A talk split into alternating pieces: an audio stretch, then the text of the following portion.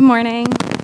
Um, so, I am both anxious to speak with you today and humbled, especially at the start of Black History Month, um, but also because um, over the last, I think, three years, you've really become a congregation that I love, um, and that's important to me. And so, since you can hear my voice, I don't talk to adults a whole lot, but a whole lot to some nine year olds. I think they wish a little less, probably. But um, on it, so since childhood, really, um, I've read and observed a lot about racial history in the U.S.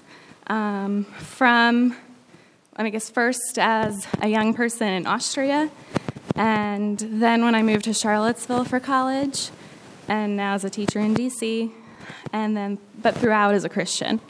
Um, and those things are all sort of tied together for me. I was talking to a friend and coworker this week about unity, and the picture of the Tower of Babel came to mind. Um, because I think, in the way that language drove people apart, histories sort of splinter us today.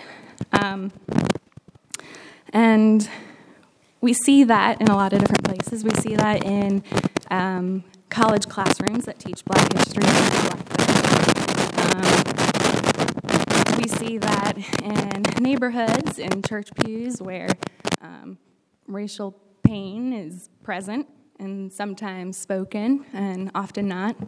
Um, and so I think learning Black history for me, and I think for all of us, um, is not, it's not doing black brothers and sisters a favor. Um, I do think it's a moral obligation um, co heirs of Christ to dive in and be present and learn it. Um, and why? Because I think ultimately we're all called to first love God and love our neighbor. And it really sounds, I think, painfully simple in a lot of ways. Um, because, but if I'm to love my neighbor, I must first know him, and that history is part of him in the same way that my history is part of me. Um, and so I think to know our black brothers and sisters in our congregation, um, and then for me personally, and as a teacher, um, it's to celebrate black cultural gifts. So, whether that's music, athleticism, literature, but also things like philosophy and scientific discovery um, and inventions. And in the case of the United States and the church, um, also acknowledging and repenting for um, white Christian complicity in um, racism and in creating a culture and a country that still demands supernatural resilience to survive for some of us. And so, um, in my classroom, where all but one student is black and brown, um, it's my responsibility um, and my privilege to continue to learn and think about um, how to affirm who each student is in that room um, especially because I'm different from them. And I think over the years I've taught sort of the same curriculum, and I've noticed a um, there's a temptation for a lot of white teachers to cut the black perspective out of our Revolutionary War unit because it comes at the end. Um, we want to keep up with our lesson calendar. We want to stay on track, do our jobs well, but in doing so, are communicating something really negative um, that we don't see naturally or easily, I think, as white people. And what we really end up communicating when we do that, or even consider it, um, to a student in particular, is that who you are in this country is not that important. My lesson calendar is more important. Um, and so those are, I think, the ways I think that draws in like what's happening in the church, and then also what I see um, in education, I think, even in this era. Um, and when we ignore or resist engaging in the truth of this country's history, because we all create our own narratives, we aren't remaining neutral, even if we think we are. Um, and as people, we're always going to honor and remember what we think is important. Um, in our silence, if we remain silent, we're reducing black experience here.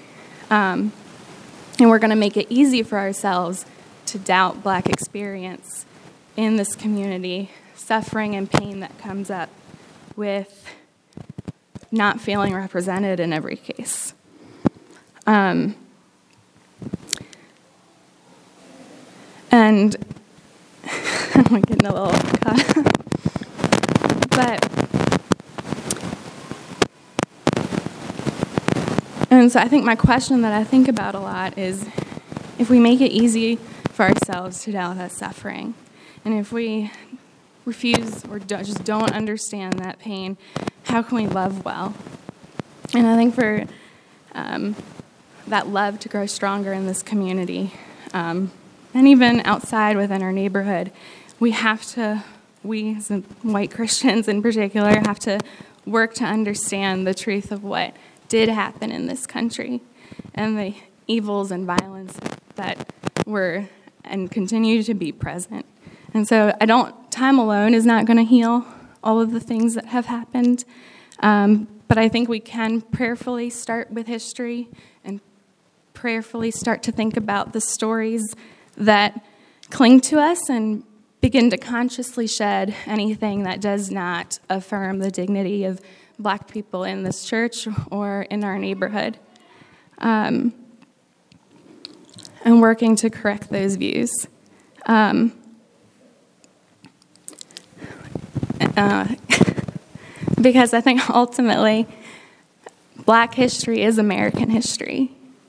And we do celebrate it in February, but it must continue beyond this month. And I think if we commit to it, it can and will. Um, and I believe our love for God ultimately is what will empower us to do that, to stand for what is right and against what is evil, to tell truth, um, to correct any lies that were designed to make our slate, or the white slate, appear clean at the expense of black brothers and sisters.